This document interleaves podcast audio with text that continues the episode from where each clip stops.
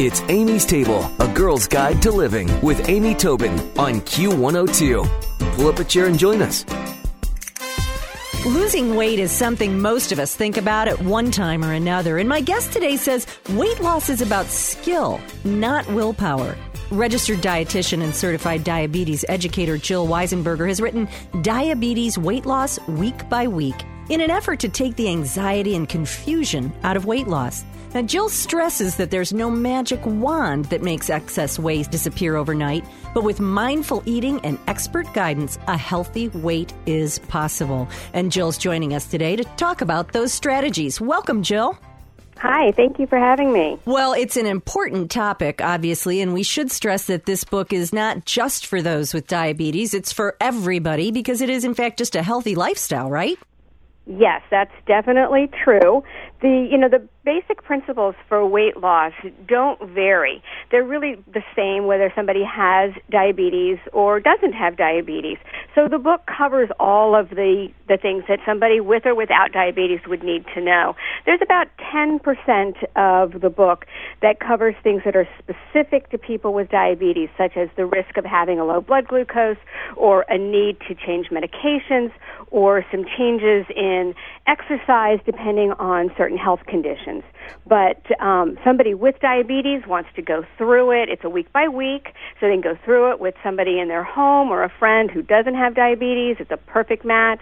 Or even if somebody doesn't have diabetes, they pick the book up. It um, really covers what they need to know. Well, let me ask you first of all, is it harder to lose weight or keep the weight off? And secondly, does it present even more challenges for somebody with diabetes? Um, I think we'll have to say that it is harder to keep the weight off because I'm sure, like me, you have known many, many people who have been able to lose the weight but not keep it off.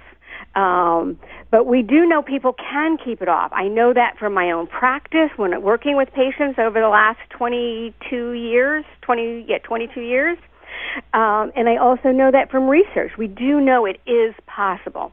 Well, that's um, definitely we important. Have strategies for that. One of the things that I think is important is that the plan that you pick to lose weight needs to be sustainable. So it's not giving up all sugar or giving up all carbs or never eating chocolate or never eating fat. It has to be sustainable. Um, so that's that's one of the keys. Now you asked, is it harder for people with um, diabetes to lose weight and to keep it off? I think it's plain hard no matter what, diabetes or not.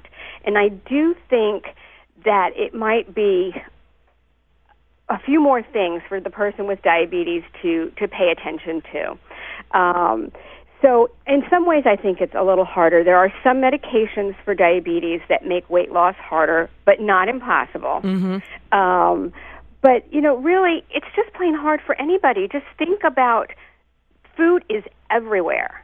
In your office, you probably have sweets or other junk food in your kitchen or maybe yes. on somebody's desk when you're walking by. It's always there. It's there when we go to Girl Scout meetings and, and Boy Scout meetings and everybody's supposed to bring snacks to soccer when, you know, kids are only on the field for a, a the game only lasts an hour, the practice lasts an hour, and kids are only on the field for a few minutes.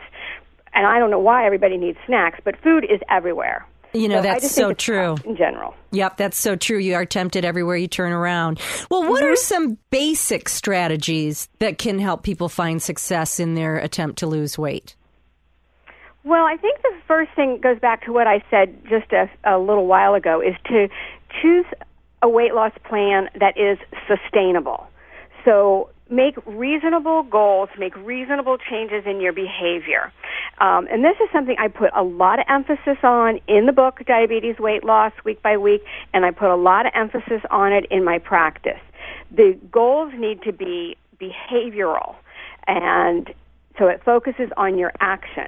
And they need to be specific and something that is realistic, something that you can do. So some changes might be for somebody who eats fried foods seven to ten times a day, it might be to make the the small change of limiting fried foods to. I, I didn't mean seven to ten times a day. I, meant seven I was going to say. I that person ought to just be just be sent yeah, to their that's room. what I meant. Seven to ten times a week. Yeah. um, might be just to do it three or four times a week. Um, so that's a very specific goal. You know exactly what you're doing. It's measurable. You can say whether you have done it or not, and it is your behavior. So when somebody says to me, "Oh, my goal is to eat better," um, well, that's not very specific, and it's not something that's really measurable. So I want them to be more specific and say exactly how they are going to eat better. And when somebody says, "Oh, my goal is to lose weight," or "Oh, my goal is to lower my blood glucose or my blood cholesterol," those aren't behaviors. Those are the result of the behavior. And we can't entirely control the rate at which we lose weight or what our blood glucose does and what our cholesterol does, but we are 100% in control of our behaviors. that is So that's where I want the focus to be. that is so well on, put. You know, small things. Swapping out a four ounce bagel for a two ounce English muffin.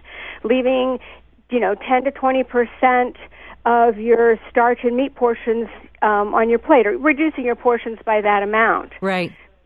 So they're just just small things. At the end of the day, at the end of the week, and the year, they all add up. I think you're saying though that it's a behavior that you're after and not the result. Is Exactly. is really key. Follow the behavior. Yes, and and we can control the behavior. That that's mm-hmm. really important. You know, I thought of one thing. So many people will mindlessly eat in front of the TV or whatever. Your behavior change could be I'll still have a snack, but I'm going to sit at the table every time I eat. I wonder if that would really slow down some of that mindless eating because after all, one of the first things you say is mindful eating is what's going to change things. Right. Right. So being deliberate on your food choices, and food choices meaning the amount as well as the actual food and, and where you're eating. So yes, I agree 100% with what you say. In my house, we have a rule. I call it no eating from the source. So you cannot dig your hand into the chip bag, the cereal box, the cracker box, and eat from that. You cannot eat from the source or no serving dish. You have to put it in a dish. Your That's smart. That's smart because boy, oh boy, that bag box, you know, that's where you can get into the trouble for sure. Well, of Right. course, you said don't give up entire food groups or entire treats. And it's true. I mean, come on, we all have to admit eating is one of the pure joys of life. And it should be. Exactly. It absolutely should be. So You know, the can primary reason that we eat is to fuel our bodies. But hey, we have taste buds. Exactly. Let's use them and enjoy them. Exactly. So how what are some some strategies for snacks to keep the snacks in our life but keep them healthy? Um, well, I think one one thing that I have my patients do who have trouble with snacking is um, together we write up a list of good healthy snacks and um, tack it on the refrigerator or keep it at the office or wherever it is. So when you have that, I need a snack, you already have your list of of you know four to ten items to choose from. So you, it's not having to make the decision at that moment. I think is is very helpful. Yeah, that's a good know, idea. Snacks should be things that fill in nutritional gaps. Snacks are not a reason to eat junk food. They um, they really should be filling in nutritional gaps, and for most people, that means fruits and vegetables. Um, and, and so that's the first thing that I would look at. What are the things that you're not getting enough of in your meal?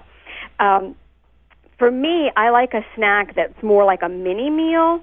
So I will look at at least two food groups, sometimes three. So I might have um, an apple sliced thinly with a tablespoon of almond butter or peanut butter. And to me, that's that's it, it's balance right there. So I've got you know some healthy fats in the nut butter and a tiny bit of protein in the nut butter, and I've got the carbohydrates and the fiber in the apple. So there's a lot of balance there. Um, so just a couple of good choices that come to mind might be what I just said, or a half of a sandwich, a peanut butter sandwich, or a chicken sandwich, um, hummus with um, different vegetables, bell peppers, cauliflower, um, whole grain uh, pita bread. Um, I love Greek yogurt because it's so thick. Um, so I like the plain non-fat Greek yogurt, and I mix my own fruit in it. And if it's not sweet enough, sometimes it's not. You know, I don't have a problem putting a little sprinkling of sugar or a little sprinkling of artificial sweetener on it. um, reduced fat veggies and some cheese. So those are sort of some things that come to my mind. Um, now, if I'm thinking specifically people with diabetes, sometimes their blood glucose might already be at the high end of, of their target range, or it already might be elevated, but they're hungry and they should be able to eat. So they would want to pick things that are not high in carbohydrates. So nuts would be a good choice. Reduce fat cheese and vegetables, a hard boiled egg. Um, one of my favorite things I call a portobello pizza. You just take a large portobello mushroom, clean out the center, and um, add like a tablespoon of jarred spaghetti sauce and some reduced fat cheese and bake it in the oven. Mm, that so sounds good. Kind of like having a pizza with no crust. Yeah, that sounds really good. Well, Jill has uh, shared with me a really great series of tips if you are trying to lose weight with diabetes or not. And of course, it includes some tips on exercise as well. And they're from the book Diabetes Weight Loss Week by Week by Jill Weisenberger. And I'm going to put all of Jill's information on amystable.com. But of course, you can always go to uh, diabetes.org for more information as well. Is that the right website, Jill? I think it is. Yes, it is. There you go. And I'll put all of that on amystable.com as well. So, Jill, thank you so much for joining us. Inspirational, lots of great information. Keep us motivated to stay healthy. Thank you. Uh, it's my pleasure. Stick around for another helping from Amy's Table on Q102. Q! It's Amy's Table with Amy Tallman, yeah. Q102.